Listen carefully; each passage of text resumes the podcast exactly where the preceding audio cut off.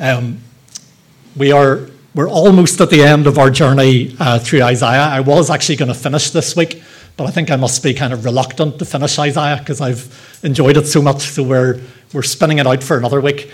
Um, so this is our penultimate visit to Isaiah. Um, and actually, this this morning I'm just going to read four verses. It's a very short reading. I'm going to read it a couple of times, and it's quite a, a simple reflection this morning, but I hope also one uh, that is maybe just what we need to hear. Uh, we're going to read from Isaiah 64. Um, and if I can get power on my clicker, Caleb. No? I might, I might need you to move it on. It's all right. We're going to read from Isaiah 64 and from the first verse. The prophet says, Oh, that you would rend the heavens and come down, that the mountains would tremble before you. As when fire sets twigs ablaze and causes water to boil, come down to make your name known to your enemies and cause the nations to quake before you. For when you did awesome things that we did not expect, you came down and the mountains trembled before you. Since ancient times, no one has heard, no ear has perceived, no eye has seen any God besides you who acts on behalf of those who wait for him. It's a very short reading, so I'm going to read it again. So let, us read again from verse 1. Oh, that you would rend the heavens and come down, that the mountains would tremble before you. As when fire sets twigs ablaze and causes water to boil, come down to make your name known to your enemies and cause the nations to quake before you. For when you did awesome things that we did not expect, you came down and the mountains trembled before you. Since ancient times, no one has heard, no ear has perceived, no eye has seen any God besides you who acts on behalf of those who wait for him. I want to encourage you, as always, um, to find a quiet place this week uh, or later today uh, and just spend more time just soaking in those verses. And you may, you want to read, may want to read the whole chapter as well uh, that follows after. Um, but maybe I want to I want to jump right in or begin with what might sound quite a strange question uh, this morning. But uh, I want to ask you this: Is God more powerful than your kettle? Um, I've kind of updated it for today. The passage we read talks about twigs that are set ablaze and cause water to boil, but most of us don't boil water that way anymore. So I want to ask you: Is God more powerful than your kettle. Um, I don't know if you've thought recently about how amazing your kettle is. Um, I, am guessing if I asked you to list the most amazing devices you have in your house, the kettle probably wouldn't rank up there. We kind of take our kettle for, for granted. Uh, but think for a moment with me about what your kettle is able to do. Uh, you put in water that is cold to the touch, and you press a little button, and what happens? The water is transformed. It's first it becomes lukewarm, then it becomes warm, then little bubbles start to appear. If you've got one of those modern kettles that you can see into, you can see all this happening. Uh, little bubbles start to appear, and then bigger bubbles start to appear, and then the water starts to move violently and give off steam, and it becomes scalding hot. And then you can use it to do all kinds of things. You can make a pot noodle or uh, a, cup of coffee or whatever it is uh, you're wanting to do with the water. Um, your kettle can make things happen, can set things in motion, can change the configuration of molecules. I want to ask you this morning can your God do that? Is your God more powerful than your kettle? Can he make things happen? Can he set things in motion? Um, I've been thinking about um, one, one of my favourite songwriters, I'm not necessarily recommending. Uh, those of you who don't know me, my taste in music, I'm told, is really depressing. Um, so I'm not recommending, but uh, there's an Australian singer songwriter called Nick Cave um, who looks kind of depressing, as you can see. Um, but um, he's somebody I'm endlessly fascinated by, and he, Nick Cave himself is kind of endlessly fascinated by God, but not quite sure what he thinks about God. And so God kind of haunts his songs at times uh, as you, you listen to his words. And one of Nick Cave's most famous songs begins with these very strange words I don't believe in an interventionist God. Um, believe it or not, it's a love song. It goes on to be a little love song. He says, But I know that you do. Um, but it's just those words that I want to quote. I don't believe in an interventionist God. In other words, Nick seems to be saying he believes in some kind of God, but not a God who can intervene in the world. Um, that, that view of God is, if you want a technical term, um, it's sometimes called deism. And in deism, the idea is that God is the great creator. He's the designer and architect of everything. He's kind of the, the watchmaker who kind of intricately designed the way that everything works. But having set everything up and kind of wound up the clock, he then withdraws to heaven. And he doesn't really involve himself in the day to day life of his creation. In the same way that the watchmaker is not involved in every tick of your watch, he made it, it gets wound up, it goes, and then he's not involved again. Um, that's the, the deist view of God. God is God in heaven, and he's maybe watching us from a distance. Do you remember that terrible song? Um, it's a really terrible song. Uh, go and listen to the words again. It's really terrible. Um, God is watching us from a distance. That's the deist view of God.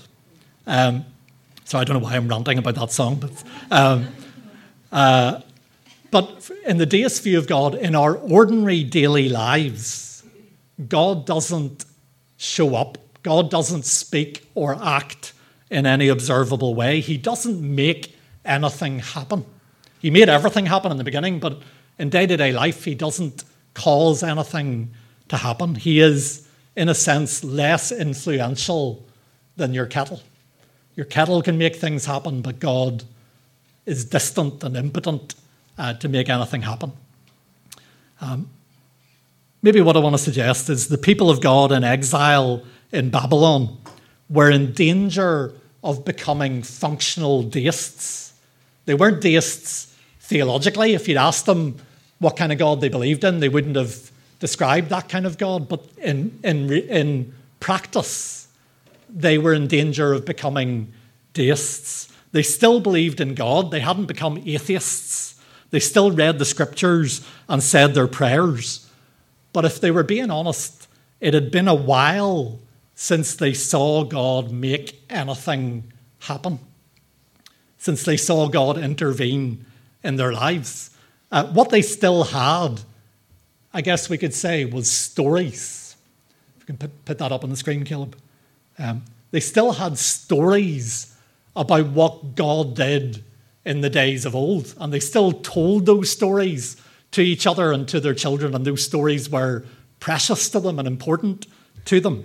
And they told stories about what God did in the past when, when God had come down and when God had showed up and shaken the earth, and when God acted on behalf of his people.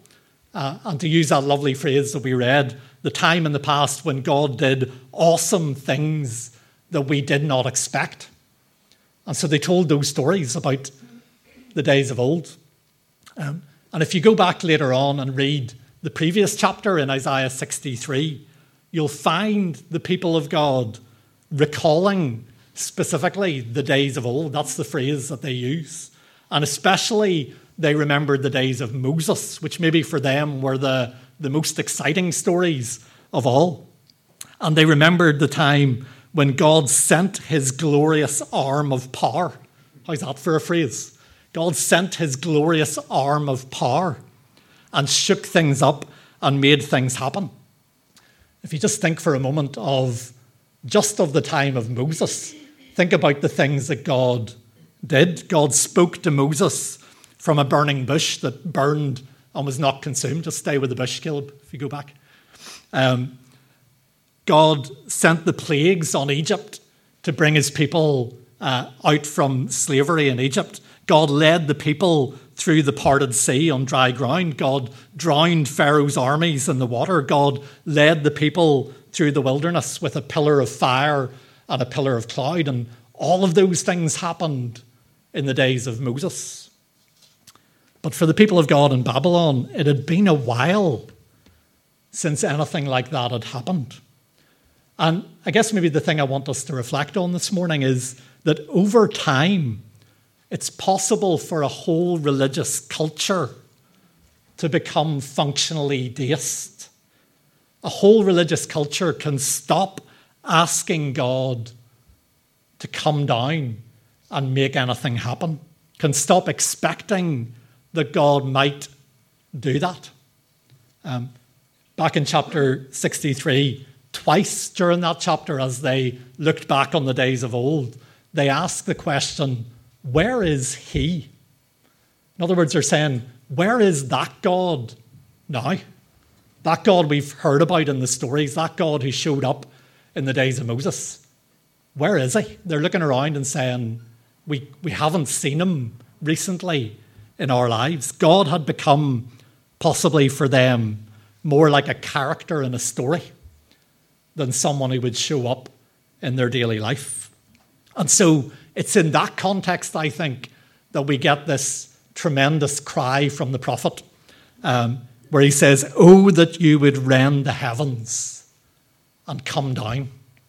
He's saying it's, it's the cry of a heart that is longing for God to come and shake the earth again like he did before and do awesome things that we didn't expect like he did before and act on behalf of his people like he did before. Um, the prophet is longing for God to come and shake things up and maybe, maybe to wake his people up from where they are sleepwalking through their lives and make something happen. That's what he's longing for. Um, I wonder can you find somewhere in your heart? Is there a hunger? Is there a desire? Is there a longing to see those kind of things happen?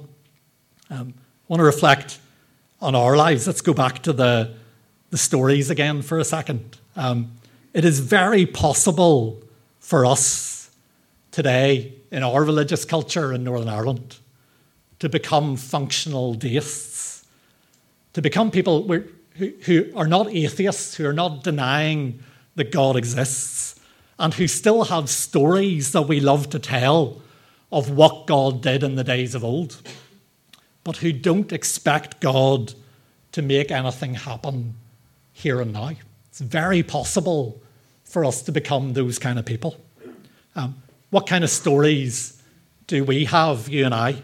Well, we have, we have the same Old Testament stories that the people in Babylon had. We have the stories that we love to tell to our kids and to each other of God speaking to Abraham and Jacob and Joseph and Moses and Elijah and speaking through dreams and visions and angels and prophets and God acting in power to bring the people out of slavery and to feed his people with bread from heaven and water from a rock, and making the walls of Jericho fall, and sending fire on Mount Carmel, and meeting with his people in the tabernacle and the temple when the glory of God descended like a cloud and filled the place.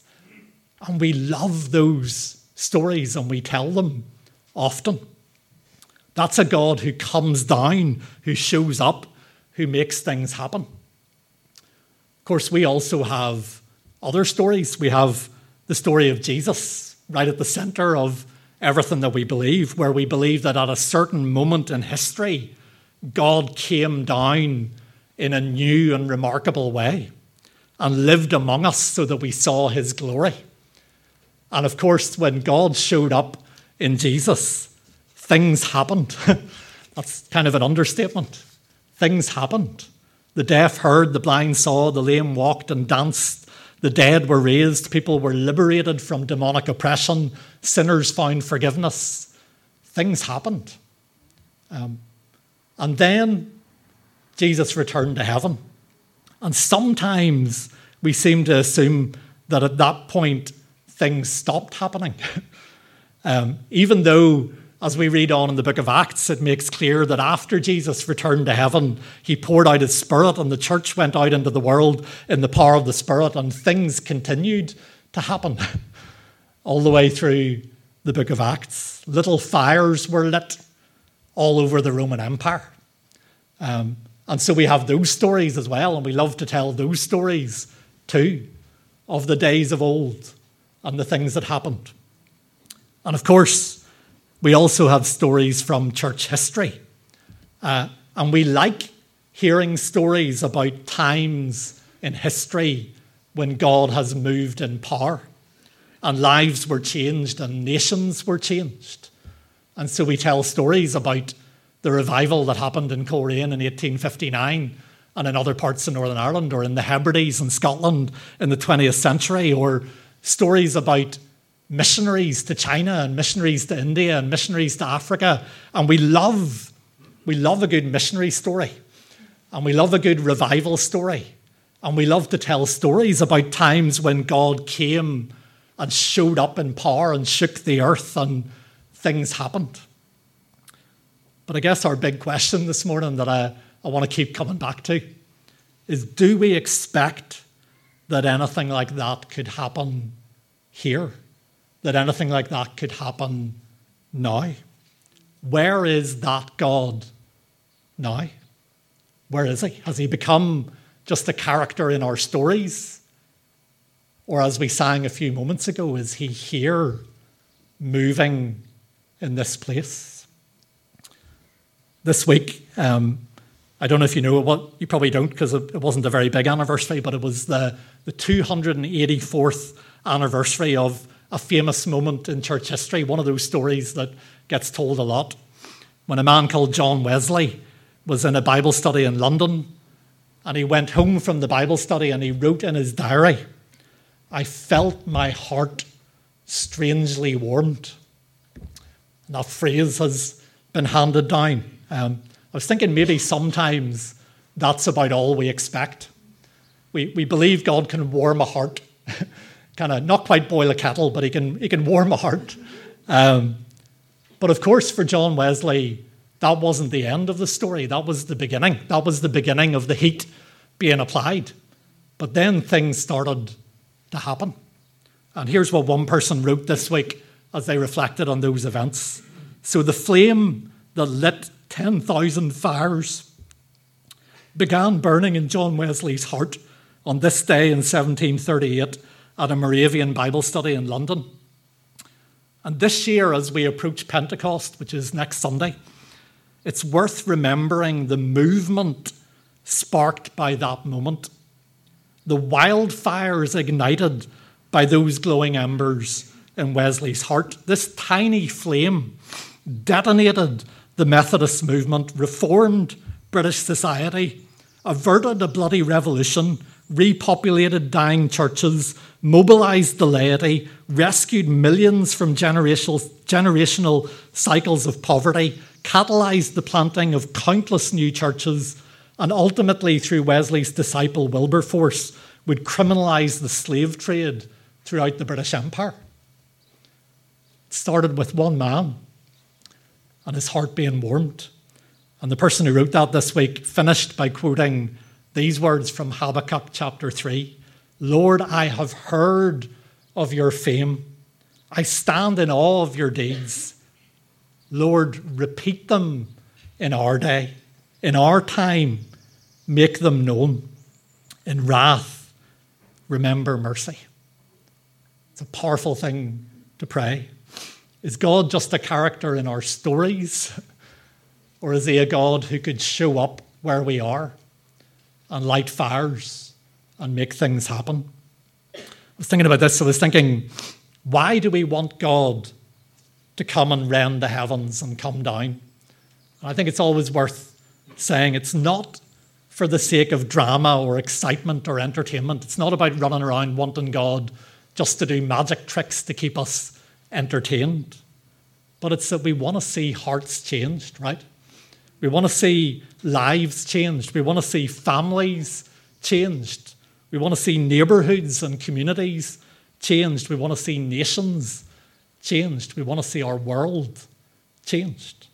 It's because we're aware of so many places, too many places, where there's brokenness and where there's hurt and where there's lostness and where there's loneliness and where there's addiction and where there's sadness. And we see it on the big scale in our world and we see it up close in our own lives and very close to where we live.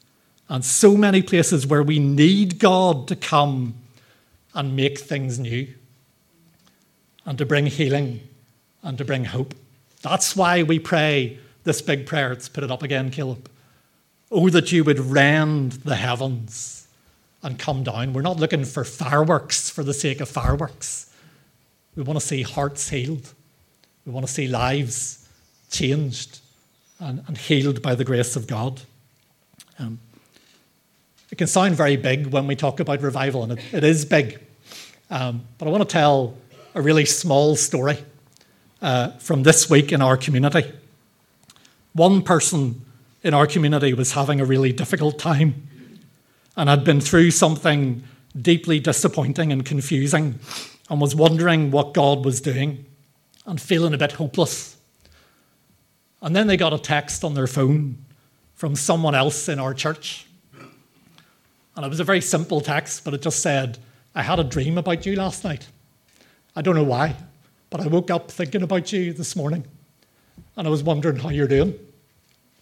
And the second person was able to open up and share the, the really difficult things that were going on. And the other person was able to start to pray for them every day that week.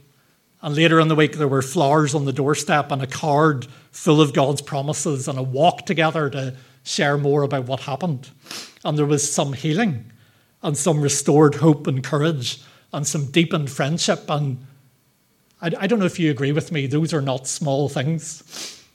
But you see how they began. Um, if you've become jaded, if you've become a functional deist, if the God um, who makes things happen is just a character in a book to you, what will you do if you have a dream like that? You'll wake up and say, that was weird. And then have your breakfast and get on with your day. But if you believe that God can light fires and shake mountains and make things happen, then you're going to be curious. You're going to wonder could it be that God is giving me a nudge? Could it be that God put that person on my mind as I slept to set something in motion, to make something happen? I want to find out. right? You see the difference in perspective when we believe in a God who can make things happen. Um, just as we, we finish, um, I was thinking about one other question about this. I was thinking, why do we not more often ask God to come and shake the mountains? Ask God to come down like this and make things happen? Um, I'd love to know your your thoughts about that question, but um, in my mind, there were two main reasons that come to mind. Um, I think one reason we don't often pray like that is that we're afraid that God won't respond. Maybe the stories are not true. Maybe God doesn't do things like that anymore. And we don't want to get our hopes dashed. And so we ask little and expect little. I think that's one of the reasons. Sometimes we keep our prayers so small and so vague that we won't really have any way of knowing if God answered them or not. And that's a way of keeping our hearts safe. Um, but you know, I think the other reason why sometimes we don't pray that way is that we're afraid that God will respond. and we're afraid about what that might mean. It sounds a little bit radical for God to come and shake the earth. It sounds a little bit extreme, maybe a little bit charismatic or something, a little bit out there. We're not sure we're that kind of person. We like to keep things cool, we like to be reserved. Um, I don't know if you know that John Wesley's uh, followers uh, were described by other people in the Church of England as enthusiasts. And that wasn't a compliment. it was like, they're a bit enthusiastic. Um, And some of us sometimes we don't, we don't know if we want to be an enthusiast. We don't know if we want God to set us on fire. Because what might, what might that mean? Where might that lead us? What would that look like? What would people think of us if we became that kind of person? And so sometimes we don't pray that prayer because we're afraid that God might show up and we're afraid of where that might lead. Um, and so, as we finish, I just want to underline for myself and for you that we do have a choice. We can ask little and expect little, that is always open to us. And we can read our Bible stories and say our prayers and go through the motions, and we will not be disappointed because we didn't get our hopes up. We'll also not be surprised by anything new, by God doing awesome things that we didn't expect, by things that are strange or startling. And I think we'll end up a little bit bored and a little bit boring a little bit bland and a little bit beige.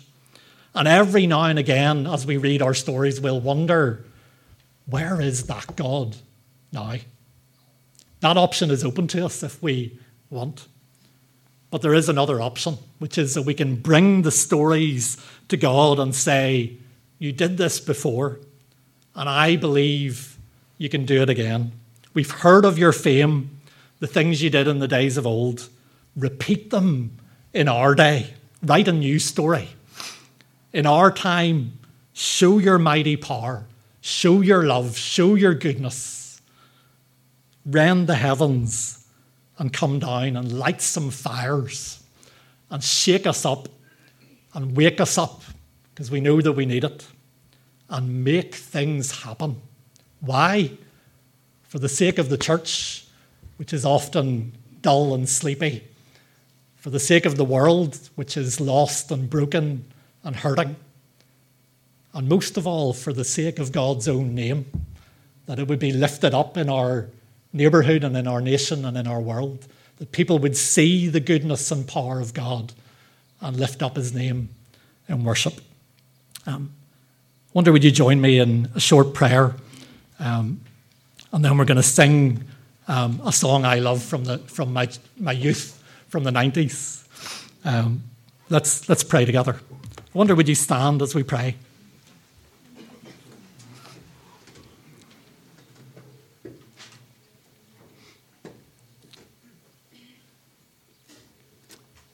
Father, you, you know our hearts and you know, you know the reasons why we sometimes play it safe and you know why we sometimes keep our prayers small and tame and timid. Father, I want to pray this morning would you not allow us to stay in that place of complacency? I want to pray this morning would you come, God of Moses, God of Abraham, God of Elijah? the God and Father of our Lord Jesus Christ, the God who lit fires across the Roman Empire as the church went out in the power of the Spirit, the God who turned this nation upside down not that long ago. We want to pray, would you come again, Holy Spirit? Would you rend the heavens and come down? Would you change our hearts? Would you wake us up and shake us up? We confess that we are sleepy so often and dull so often. Would you light a fire in us? And Father, we want to pray, would it spread, would it spill out of our lives and our homes and our buildings? And would you come and bring healing and salvation to our neighbourhoods and to our town and to our nation? Father, help us today to take the risk of putting our hearts on the line and praying these big prayers. Would you come and write new stories of salvation and renewal and revival in our days for the sake of your name? Amen.